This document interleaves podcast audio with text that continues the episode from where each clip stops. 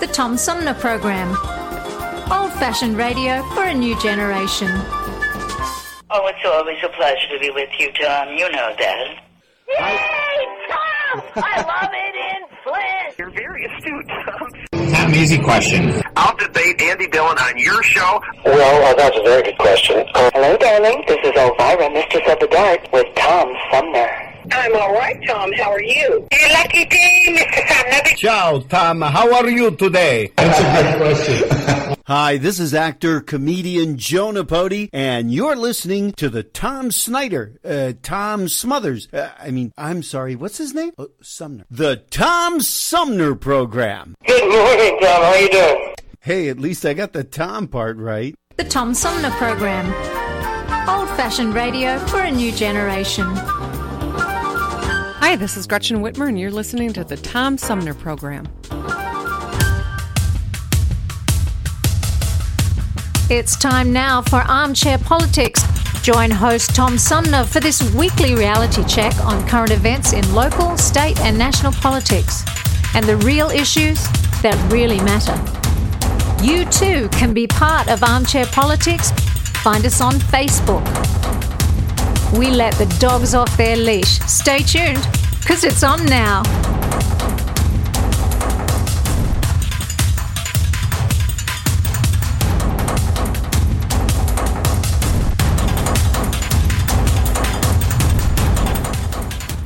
Hey, good morning, everybody. Welcome to this week's edition of Armchair Politics, our weekly roundtable on the Tom Sumner Program, featuring our roundtable regulars. Joining me for today's edition of Armchair Politics, our panel of political pundits includes, on the left, Flint's premier political pundit, Paul Rosicki. Paul, good morning. Welcome. Good morning. Good to be here. And on the right, longtime Genesee County Republican Henry Hatter. Henry, good morning. Welcome to you as well. Good morning, Tom. And I was going to say, for his uh, inaugural appearance on Armchair Politics, uh, last but not least joining us, um, but I, I'd have that a little bit wrong, because he was uh, on the show once back before the pandemic. I think he was introduced to me and us uh, by um, former Flint Mayor Dane Wall- Walling. He's... Uh, uh, From he works in the um, uh, Michigan uh, House of Representatives Communication Office. He joins us by phone. Jasper Martis is his name. He goes by Jazz. And uh, Jazz, welcome to you as well. Great to have you back, even though it's been quite a while. It, it's been a while, but it only feels like a minute. Thankful to be here and looking forward to the conversation. Well, I don't know if Jazz remembers this, but certainly our roundtable regulars will. We start the show with uh, some quotes, the first one being the finish the quote, where I ask you, how would you finish this quote? And it goes like this. Life's most persistent and urgent question is what? Hmm. Is... What did we miss? I was going to say, what's next? I like that one. No, the original quote goes like this. Uh, Life's most persistent and urgent question is, what are you doing for others? Oh. Mm. You know you know who said that? No, I don't. Well, we're going to recognize his birthday next Monday. It was Doctor Martin Luther King. Oh, Martin Luther King. King. Oh, okay. Okay, yes. Good now, quote. Now, here's a yeah, quote. Good. Here's a quote that got my attention this week, and I don't know if you'll if you'll recognize the quote or uh, know who said it, but it goes like this. Our great nation now teeters on the brink of a widening abyss. I just read that someplace. Ah. Was that Biden's the abyss, test? I recall. I... No, that was uh, former President... Former okay. President Jimmy Carter, writing in the New York Times op-ed published on the eve of the anniversary of the January sixth insurrection. Oh. Uh-huh. He, he charged that without immediate action, we are at genuine risk of civil conflict and losing our precious democracy. Is the U S on the brink of collapse and or civil war? Can I just... Uh had presided that. Well, you know, if we look at all of our internal problems, where we have all of these conflicts between black and whites and rich and poor and and uh, strong and weak and so on and so forth, while the Russians, the Chinese, and the Koreans are looking at this to exploit us, to drive a wedge further and further apart. And that is very, very uh, real. Yeah, I mean, I think there's some concerns, although I, on the on the somewhat positive side, I would say we've been here before. We had great divisions during the Vietnam War, obviously the Civil War, and even during the Great Depression there were similar kind of divisions. So we've we've faced these things before, but as I say, there are some things happening there that are obviously very concerning. Um, and... Um, I'm worried, but at least my, I got a streak of optimism that I think this this too shall pass. Yeah, I agree with Paul and Henry. Do I think that we're on the brink of uh, civil war? No. However, we are in a in a very difficult time. I think uh, one of the things that you can look to uh, uh, of what is what is causing this is. Um, a lack of faith in institutions, whether it's our government institutions, our media institutions, our financial institutions.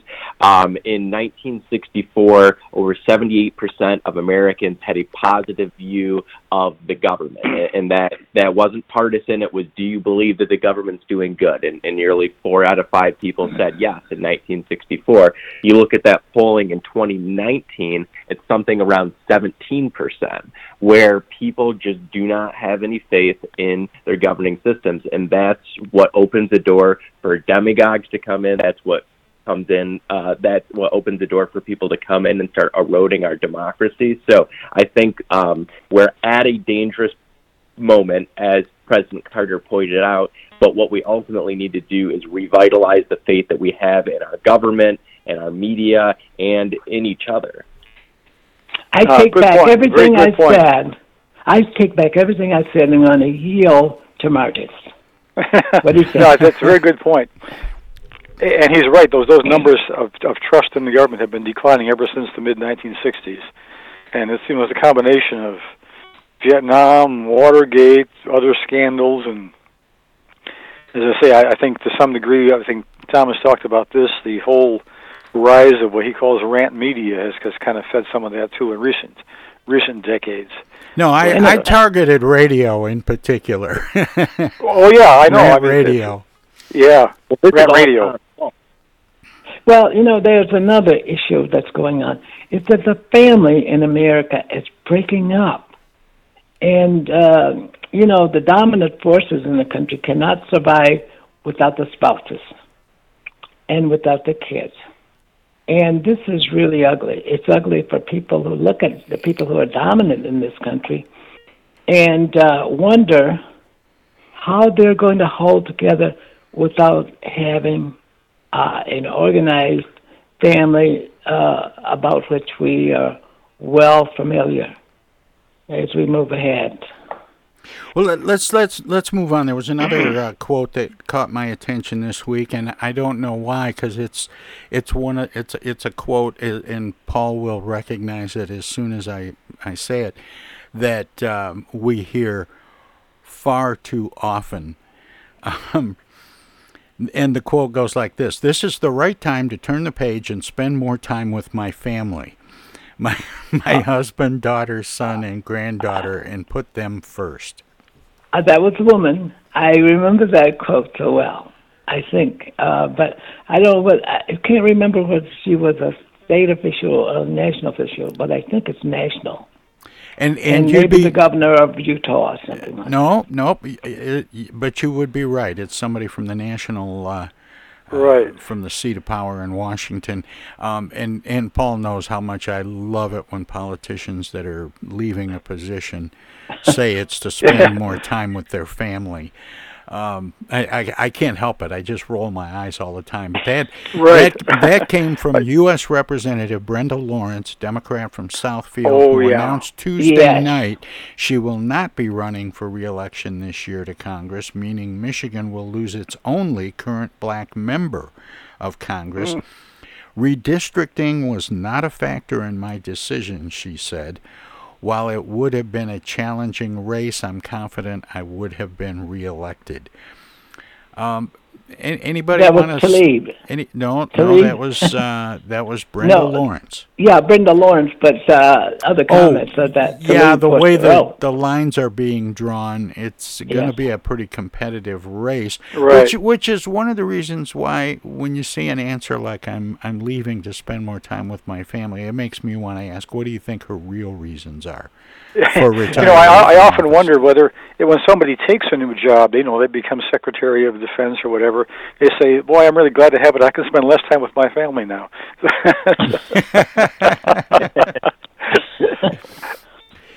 Yeah, that'd go over well, I think. Right, right. Um, but Brenda Lawrence has served uh, two terms, uh, three terms, right? I, yeah, I think that's right. I don't have it in my notes, Henry, but uh, but I think you're right. I think she was, she did serve three or four terms, yes. but she's decided not to uh, not to run again. Now, one thing I do want to um, get in a little bit. I think we've got.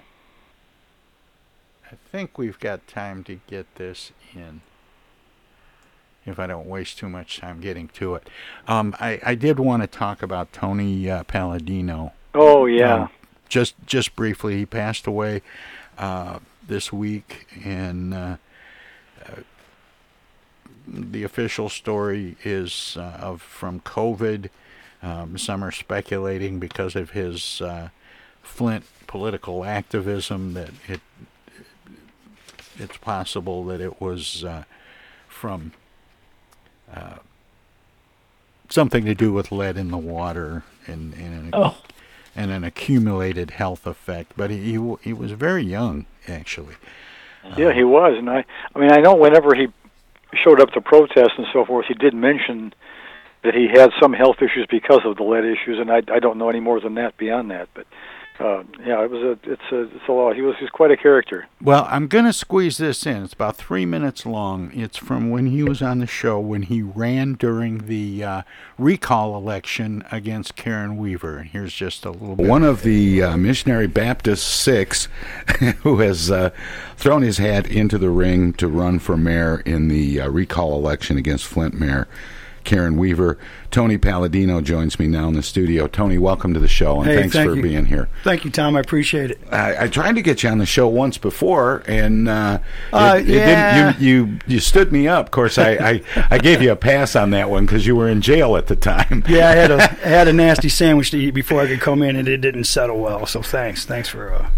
No, you had actually spent the night uh, in jail as a result of a. Uh, Dust up at a at a town hall meeting uh, in uh, at the Missionary Baptist Church in Flint, which a lot of our listeners know about.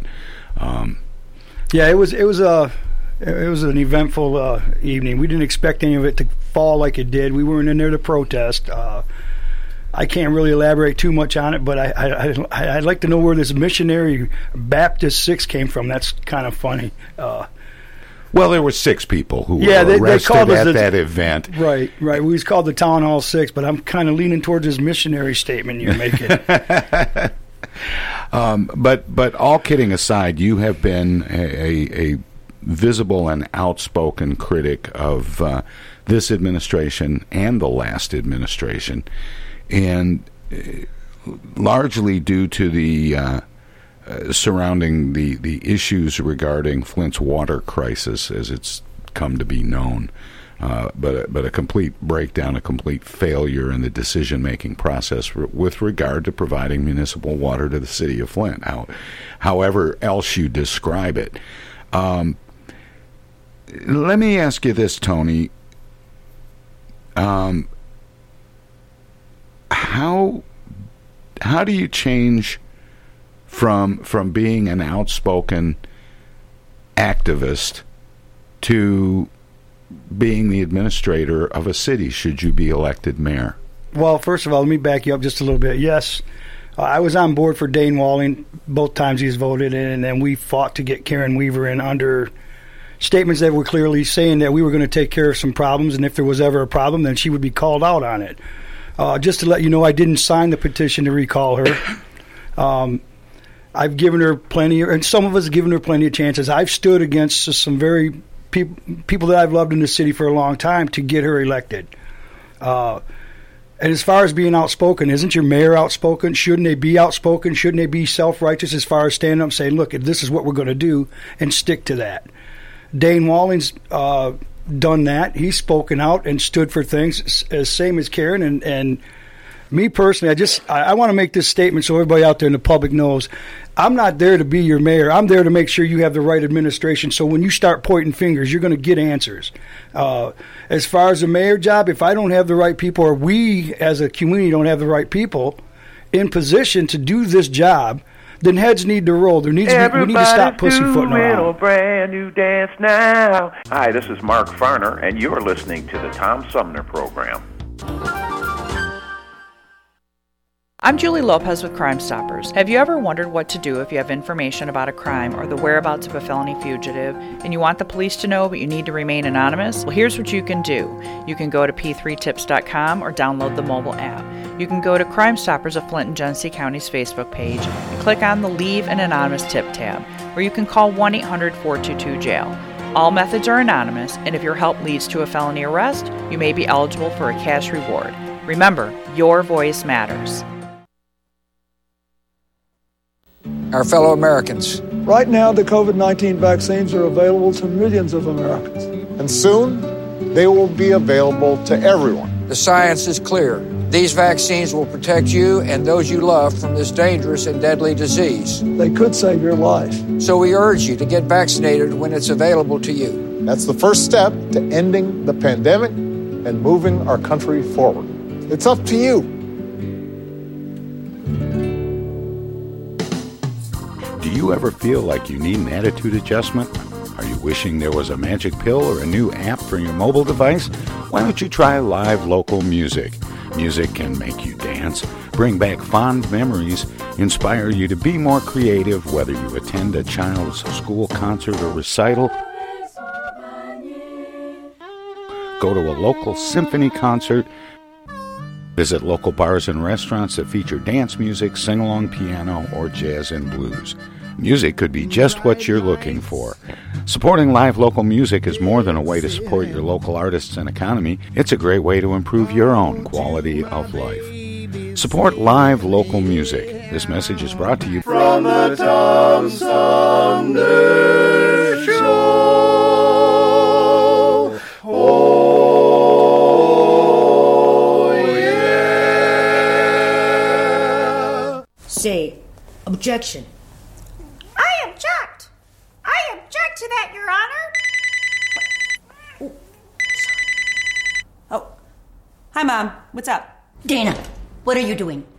Oh, you know, just um, Attorney General stuff. Listen, I have a legal question. What is it, Mom? I just got a call from the water company. Apparently, your father has not been paying the bill. I guess they're going to turn the water off because we owe more than one thousand dollars now. Can you believe it? Actually, I can't. So listen, we just have to send them two hundred dollars in Edible Arrangements gift cards, and that will keep the water on. Now, here's the legal question. What is the website for Edible Arrangements? Mom, it's an imposter scam. Imposter scam. Is that .com or .edu? No, the call was a scam. Scammers will pretend to be a government agency or a utility company or someone else you might do business with. A big red flag is if they tell you that you can pay them using gift cards. So when in doubt, ask for the information to be sent to you in writing. And never give a caller or someone you don't know your personal information or your money. If you do suspect an imposter scam, report it to my office at m i dot gov slash a g complaints. Okay, all right. And Dana, where do I file a complaint that my daughter hasn't visited in over a month? Does your office have a website for that? Okay, Mom, I'm hanging up now. I'm Michigan Attorney General Dana Nessel. Visit m i dot gov slash a g complaints for your connection to consumer protection. Hi, this is Deb Cherry, Genesee County Treasurer, and you're listening to the Tom Sumner Radio Show. And welcome back, everybody. Armchair Politics continues now on the Tom Sumner program with our roundtable regulars, Paul Rosicki and Henry Hatter, joined by uh, Jasper Martis from the Michigan uh, House of Representatives Communication Office in Lansing, uh, a k a. Jazz. And uh, we're going to continue riffing with Jazz as we uh, move into the next segment. Residents who don't make uh, arrangements to have their water meters changed will have their service shut off, the city says, ending a moratorium against disconnections that started before the covid nineteen pandemic. Notices to customers with old meters are being sent out in batches, according to a city spokeswoman, and customers who haven't paid a water bill in more than six months could also eventually be disconnected, following a warning by uh, Mayor Sheldon Neely last month. Uh, there's been an update to this story because the uh, council uh, kind of put this on hold, I believe, at their meeting last night. But but let me ask this. This is a recommendation coming from the administration. Has the time come to require new equipment and drop moratoriums on water billings? Yes. You can have a city. Yeah, it has been a while, I guess. I mean, finances to drive itself. Continuously erode its finances and expect to survive. It doesn't make sense. The mayor is right. Somebody has to help pay the bills. My my only thought is maybe maybe the winter time is not the best time to do that. But at some point you gotta. Yeah, we gotta have a ahead. Flint has a habit of kind of getting its timing wrong a little bit. Remember the the the great Uh, summertime uh, yes. garbage issue where they were going to go to every other week pickup, but they did it in the summertime, and the whole town was just reeking. And yes, it was something yes, they I might have tried that in January and February and gotten away with it and saved a few dollars. Yeah, but but, but Tom, we as citizens of the city of Flint, we know what the conditions are. We know what survival is about. Other people from around the county are not going to come into the city and pay your bills. So for self-survival, you got to come up with a strategy to at least demonstrate that they're interested in saving the city from itself and from its critics. Yeah, going off of Henry's point, um, I, I think that we're at a broader level when we're talking about the moratoriums, whether it's this issue we're talking about, or in other areas, you know, rent moratoriums, uh, student loan moratoriums, all these different things. You know, this was all caused by the covid nineteen pandemic, and we're really reaching a new phase of the pandemic um, where, you know, vaccines and booster shots are keeping the vast majority of people who get them uh, from being hospitalized or, God forbid, losing their lives. But we have a a variant that is more transmissible than anything we've seen before. So I think we're we are at a, a very interesting point in the pandemic where we know how to keep ourselves safe, but this is going to be a persistent problem until the uh, you know foreseeable future. So going to the point, uh, I think that you know Paul and Tom, you were making about this being very bad timing. I think the city of Flint could afford to do this at a different time, but some of these very hard questions about when are we going to start payments again, when are we going to try to return to some level of, of normalcy, we've reached a new phase of the pandemic, and this is the point where we're going to have to have those hard conversations. Yeah, it's it's there's a, a problem here in terms of how long this uh, these moratoriums have been going on, because a lot of this started as part of uh, trying to come to terms with the Flint water crisis, and then the pandemic came along, and we were already in this "don't bother paying your bills" mode, and uh, so now we got to try and figure out, well, when do we when do we get going again? You know, what's next? If the if the pandemic moves along, then then what happens that, that makes it reasonable to not charge people for water? But, you know, if you do nothing, the mayor, he's the head of the heap, and the city is continuously eroding. And he says nothing and does nothing. He's responsible for further decay of the city. So he has to act. That's his job. Even if it costs him his job, or votes or whatever, he has to save the city. Because the city will be here long after we're all gone. Well, another... And the fact that that water fund has been a major factor in, in stabilizing the city, what stabilization there is in stabilizing the city finances. So it's a it's a critical fund. Well, we we may have some help now that the city is getting in position to start spending the ninety-four point seven million dollars in American Rescue Plan Act funds, potentially freeing up additional cash for public safety, blight, and hazard pay. The city council agreed uh, Monday night um, to a one-year, one point one million dollars contract for Ernst and Young to manage the federal funds, a prerequisite of Mayor Sheldon Neely for spending the one-time windfall. Officials in the Neely administration had initially requested a five-year, three point nine million dollars contract with the firm, but said the one-year contract with an option for a second year will be executed. Um, how long should it take to allocate the ARPA funds? Hmm. I mean, I don't know about how it works at City Hall, but I can spend money pretty fast. That's true, yeah. I would think the, the decisions could be made relatively quickly, you would think. Well, I mean, you the, know, extra, the spending might take a little longer, but the decisions should be able to be made fairly quickly, I would think. But they got to have people at the table who have some vested interest in, and a common sense interest in how we dispense the funds. And well, assuming be... it, assuming that there's this, this whole list of things that, you know, maybe we all have a feeling need to be done, whether it's road and bridge repair or, you know, continuation on upgrading the water system and and making corrections there. Um, there there are all of these various projects that, you know, can use attention, but are they shovel ready? Uh, you know, do we have to go through, you know, bid processes and uh, you know, planning and design elements and all of that? And is each of these projects going to take a long time?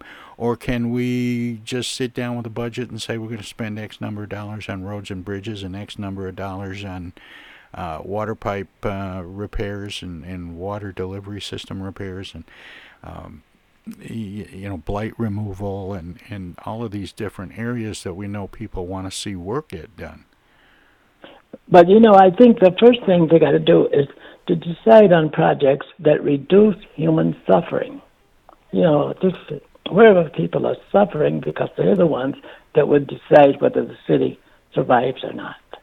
It won't be the people with the machine guns and and the shovels and stuff like that. Well, is there... We've got to look at is, human, reducing human suffering. Is ninety-four point seven million dollars enough to give seventy thousand people a job? No, no, not, not quite that. Yeah. No. no. Well, I, I think with the American Rescue Plan, uh, it, it, it actually, despite it being legislation passed in D C, it has ramifications for state and local government, and that's really what we're talking about now, is that the the camera, the news stories, our attention so oftentimes with these big pieces of legislation are on what's going on in Washington, D C, but how we are actually impacted is determined at our state government and then our local government. So the conversations we're having right now about how is this going to impact Flint, this is being had in not only cities across Michigan, but cities across the country.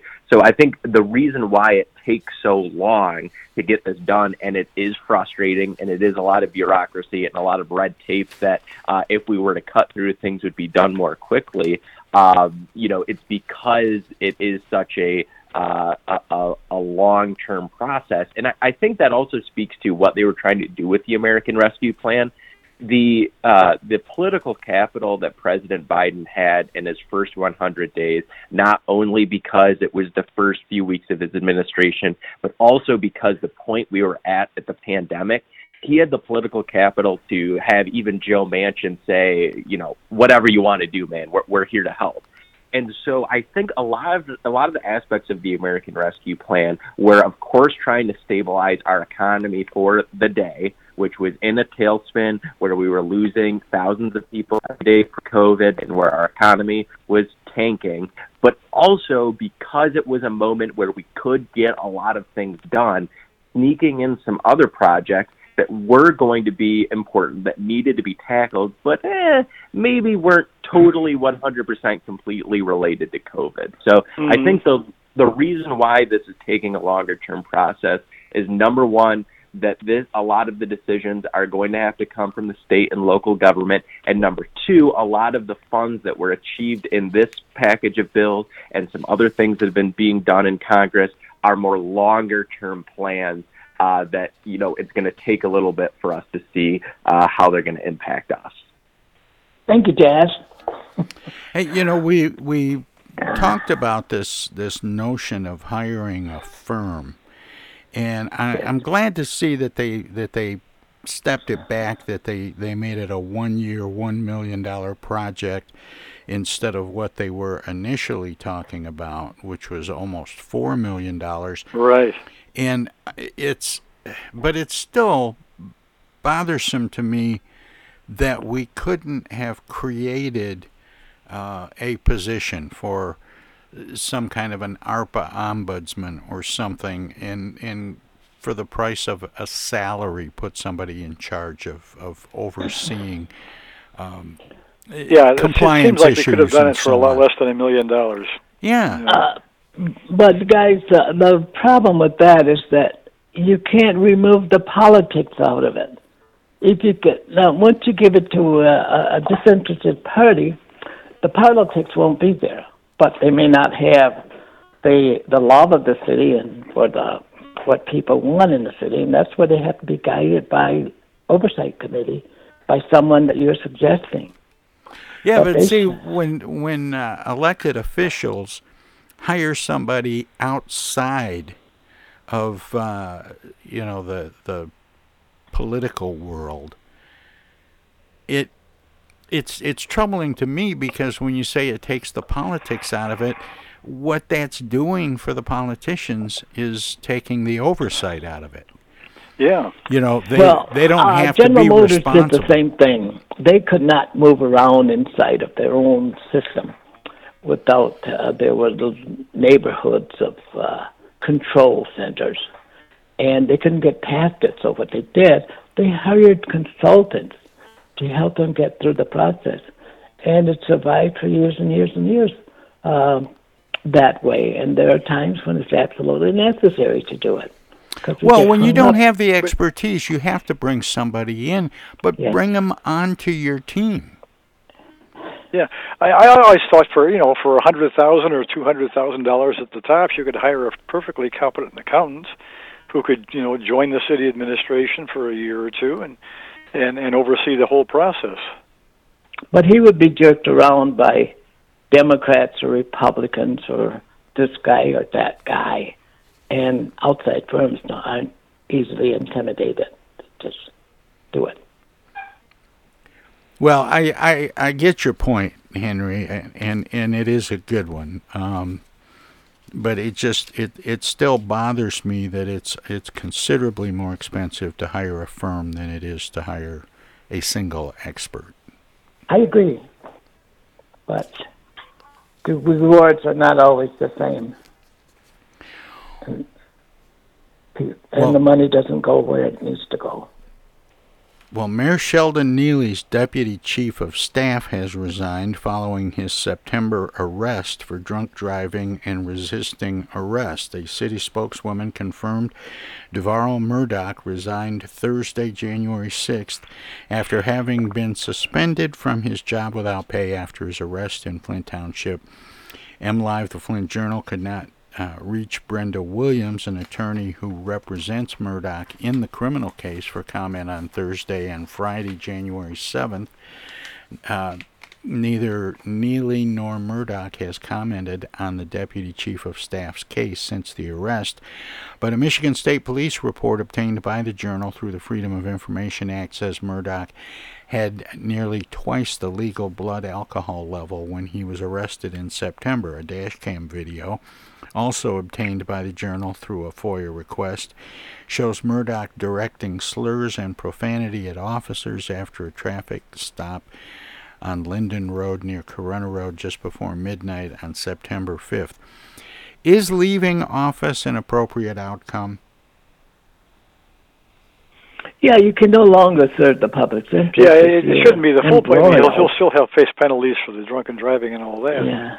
I mean, I think for this, the image of the administration, it was it would be hard mm-hmm. to keep them on much longer, I would think. And remember, when you get appointed to those positions or elected to them, you have the public trust, and you must go by that until you leave that office. Otherwise, if you do something to impede the public trust, you should not serve in that position.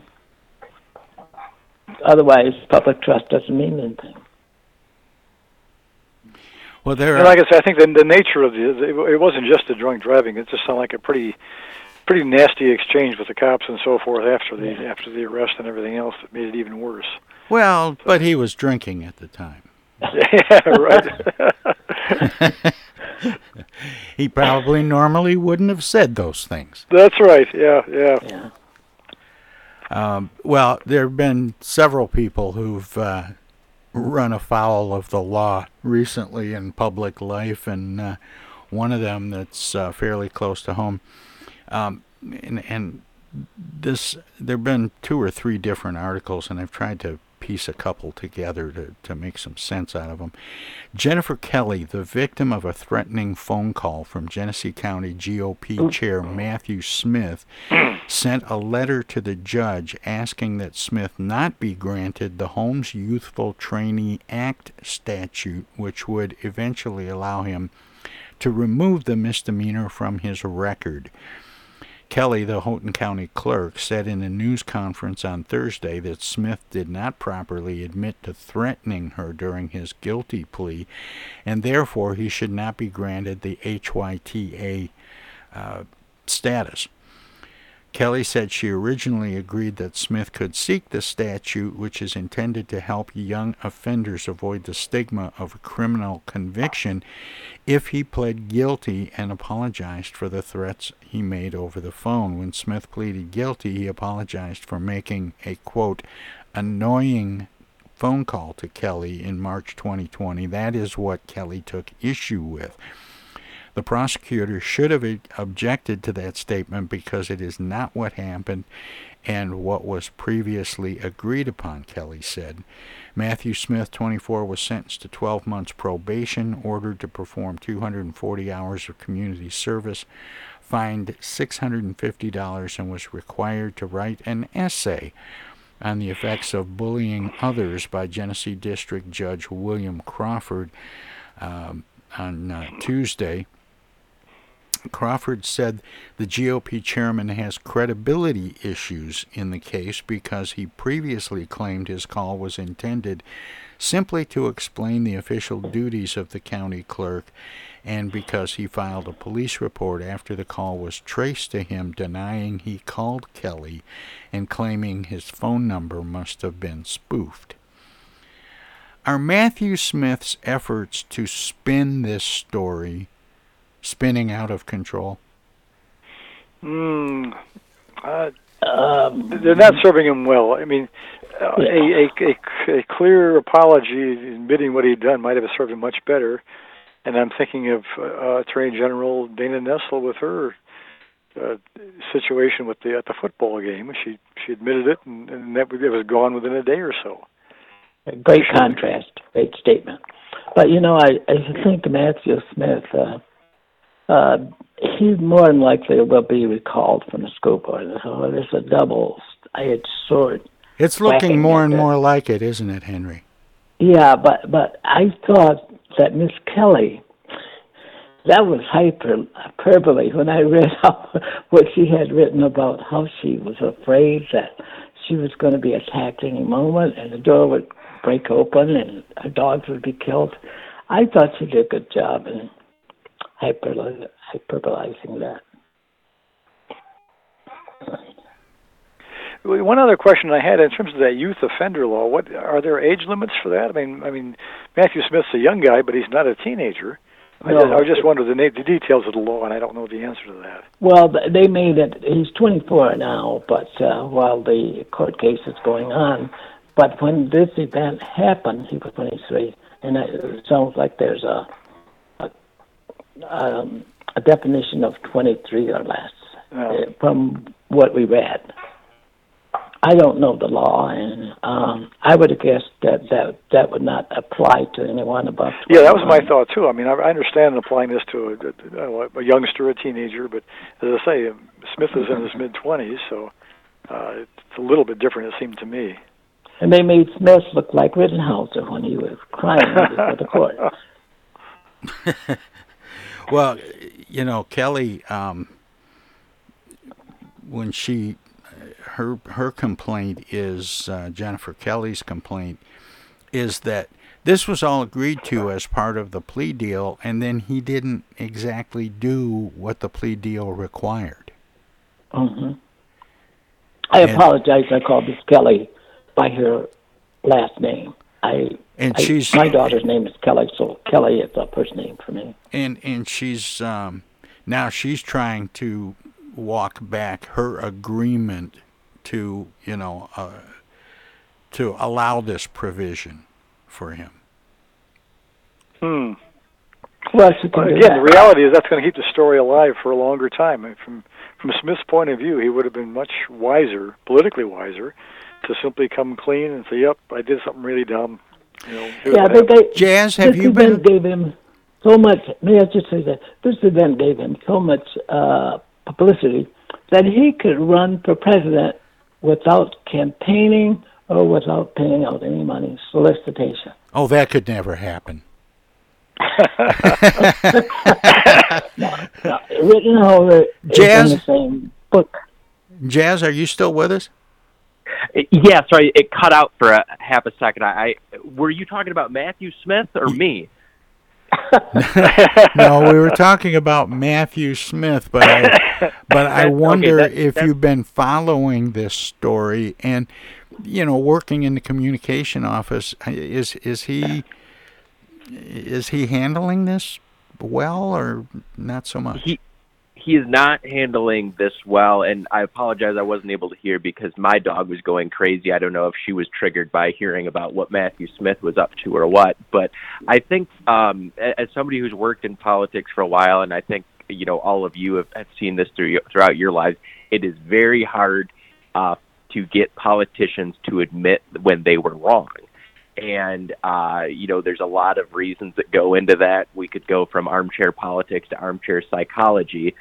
But I think the problem is, uh, you know, if, if you're not honest from the beginning, you're going to get in trouble. I mean, you can look at the big deal cases from Watergate to uh, Clinton's impeachment that uh, if you come out from day one and admit that there's a problem, uh, you're most likely going to be forgiven and we can move on. But, uh, you know, going back to how he is being, uh, you know, getting this plea deal or potential plea deal rather, because he's considered a young person, you know, this could taint his career for the rest of his life. And, and most of the time I, I assume those, those, um, types of plea deals are used for, you know, a young punk kid that gets caught with marijuana or something like this. And we're talking about a person that wants to live a uh, public life in public service. Well, we're going to have to we're going to have to break here, but we'll be right back. Hello there, citizens.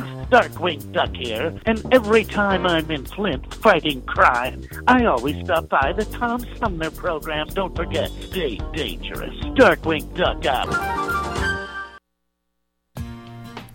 East Village Magazine is the monthly neighborhood magazine read all over Flint. With support from grants, donations, and advertisers, East Village Magazine's talented local writers give you an in-depth look at local news, issues, and people that make Flint, Flint. Copies of East Village Magazine are available at many of your favorite shops and restaurants around Flint or online at east village magazine dot org. East Village Magazine, community-focused and community-supported.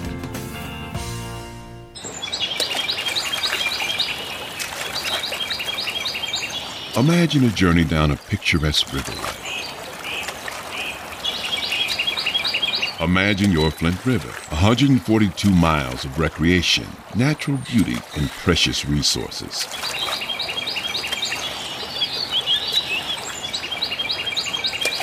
The Flint River is a vital resource that is available for all to use and enjoy. The river and its ecosystem provide unlimited recreational opportunities and natural beauty while supporting wildlife in a vibrant landscape. We all have a responsibility to protect and preserve this precious resource. Learn more at flint river dot org. or call the Flint River Watershed Coalition at eight one zero, seven six seven, six four nine zero.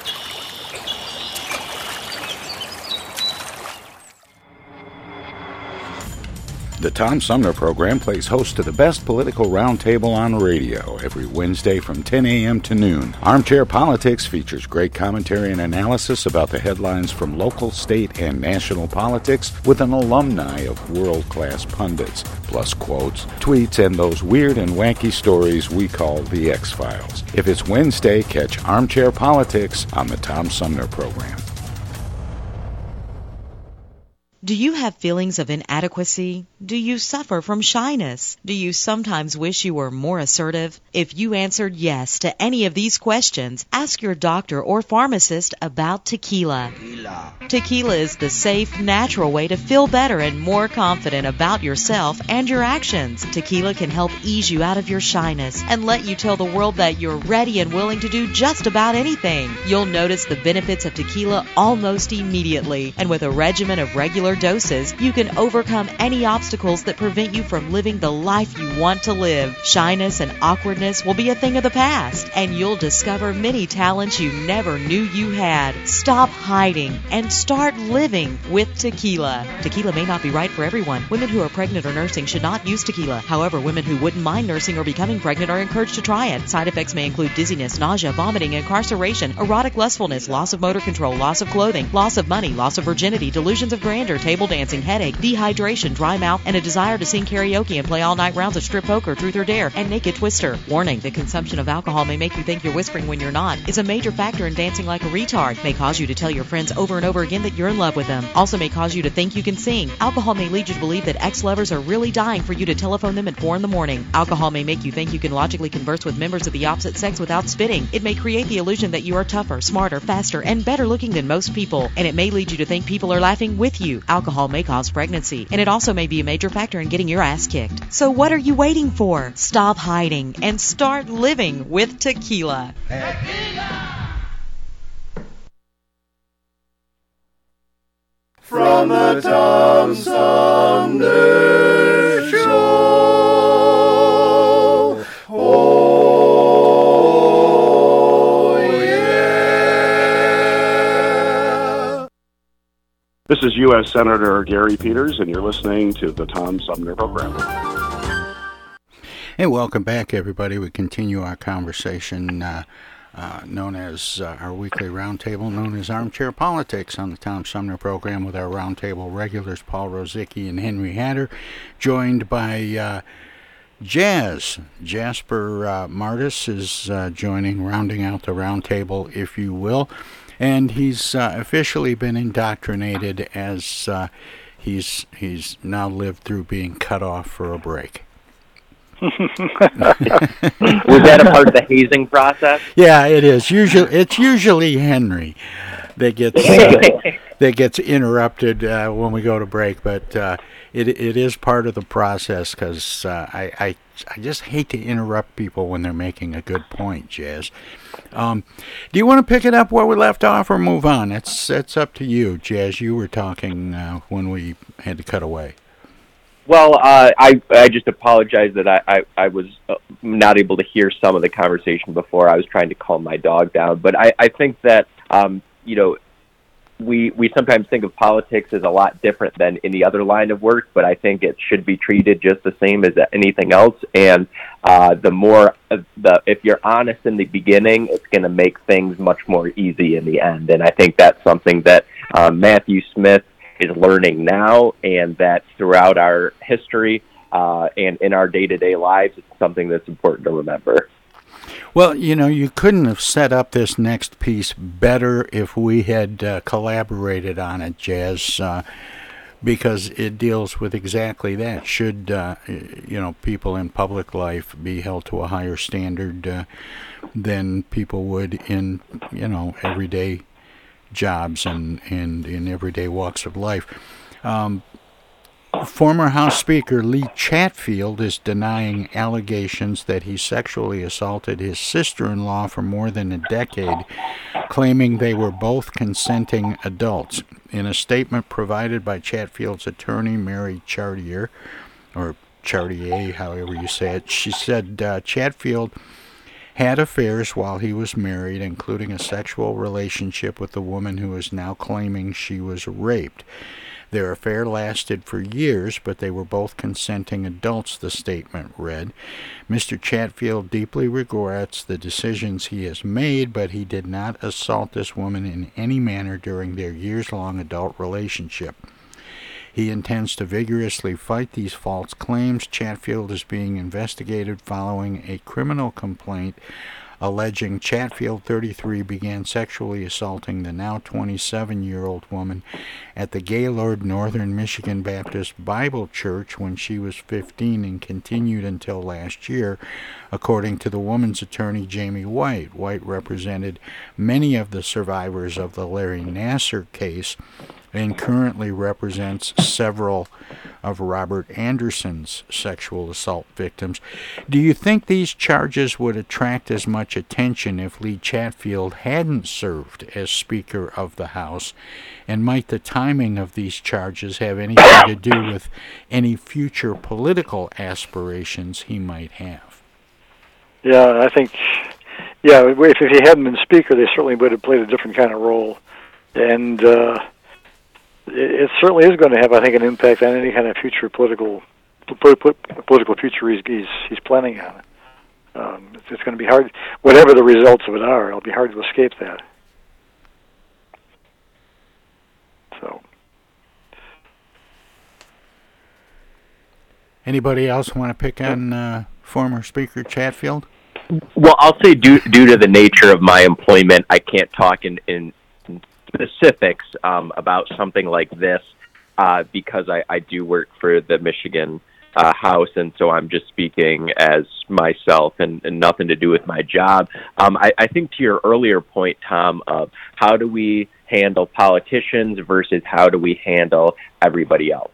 This is a, a very serious accusation, and I think it's important that, you know, the, the deliberative process is uh pursued with this. And I think we're at a very interesting point when it comes to, you know, having gone through the Me Too movement um, almost a half a decade ago, um, where we are now seeing, um, whether it's public figures that we all know and in some cases uh, loved, or people in our day-to-day lives, um, people that act inappropriately are being held accountable. And I think that when you look at, you know, five years since the Me Too movement began, early on there were some cases where I think things went a little bit too far. You can look at a case like Al Franken, for example. But I think now we're reaching a new phase of um, how we consider the workplace, how we consider uh, the people we ho- hold in high esteem, and how we interact with each other, where there is a legal process. There is a process in um, the workplace where we deal with these issues, where um, accusations are very important, but then investigating them and getting to the bottom of things, where um, there were some instances where maybe that went too far a few years ago, but where we're at now, um, I think it's important that women feel that they can come forward, women can tell their stories, and that men who act inappropriately are uh, held accountable. Yeah, you know, we've had those, those kind of practices at General Motors that's been around for uh, decades. Uh, and, uh, and and you can just imagine that uh, that was as widespread uh, as it is in government today. But uh, that has always been a practice within large corporations, that you cannot harass the women who work uh, for the company. There are unions that see that that's accomplished in their lawsuits. Uh, so yeah, uh, politicians would be held to a higher standard because they have the public trust. Nobody else has the public trust because it's people that put the trust into them. And uh, when you let them down uh, for lack of following the law, you need to apologize, just like uh, Jazz has said. That's what should be done best. And then leave and find another job or something. And, and we don't want exactly. We don't. It doesn't matter whether you're you're working at G M or you're working in politics or you're you're working in radio. It doesn't matter where you're working. The uh, you know the idea that um, women have to be afraid for how they're going to be treated or being alone with certain individuals or um, the reputations that other folks might have, that is something that, you know, as Henry pointed out, that's been a problem for decades. That's been a problem, you know, throughout uh, human history. And, and if we can make some sort of progress to make um, the workplace, the home, the general public square more safe and welcoming for everybody, I, I see that as progress. Yeah, I, there are some things about this particular batch of allegations that are troubling to me. The length of time over which these events occurred is a little troubling to me. And, and, and just the notion of the kind of attention that this story is getting, not that it wouldn't get attention if it had happened, uh, you know, at a at a...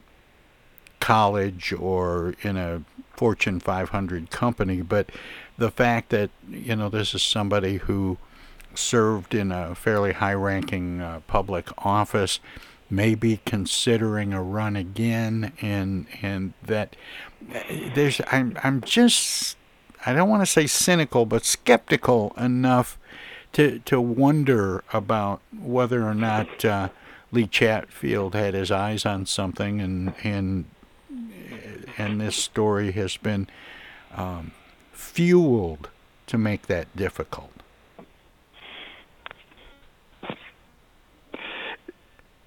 Yeah, it's entirely possible because those kind of charges, unlike and I'm not trying to, charges, and I'm not trying so to, hard to prove one way and, or the other. And I'm not trying to offer them a way out, but I just it just seems like when it involves public officials, these stories get bigger than they normally would. True. I tell you, take a look at Governor Cuomo in New York. Yeah, I'm yeah. still I'm still not entirely sure what he did. Yeah, I I, I have a problem with that too, guys. I uh, mean, I so know I'll some of the you know I know some of the allegations. I mean, I'm not in a complete bubble, but it's um, you know it's it's just not as clear. Yeah, if we if there wasn't so much opportunity for opportunists to get involved, if the opportunist would stay out there, we could see a clearer picture. But that is not the case. I think the thing with Cuomo, and, and by the way, since Chris Cuomo lost his job at C N N, I, I just am curious, you know, are Andrew and Chris hanging out somewhere? I, you know, they both had a pretty rough twenty twenty-one. I, I think part of the problem with Cuomo was you just had scandal on top of scandal on top of scandal. There were the, um, you know, sexual harassment allegations. You had the problems with COVID and the nursing homes. You had questions over his book deal. And I, I, I, I you know, I can remember uh, thinking early on in the pandemic, you know, this guy's fantastic. And then halfway through walking through Meijer and seeing a book he had written and being like, how did How did he have time to be combating COVID and writing a book? Uh, but anyway, you had the, I mean, hey, he's more talented than me. I, I don't think I could multitask like that. But you had the sexual harassment. You had the um, questions over nursing homes. You had the book deal, some other allegations of ethics. And I think it was problem on top of problem on top of problem. And going back to do we hold, how do we hold politicians accountable compared to everybody else? Uh, something that, uh, you know, no matter what line of work you're in, it's important that you can actually do your job. So the problem with Cuomo, I think, became can he effectively right. uphold his oath to the state constitution? Can he do his job? Right. Well, we're going to take a, uh, a short break here for top of the hour I D, and then we'll be back with the second half of Armchair Politics uh, as um, as as we uh, continue on with today's edition of the Tom Sumner program. So don't touch that dial. Don't click that mouse. More Armchair Politics is straight ahead. Hi, I'm Alexander Zonjic. Don't touch that dial. You're listening to Tom Sumner.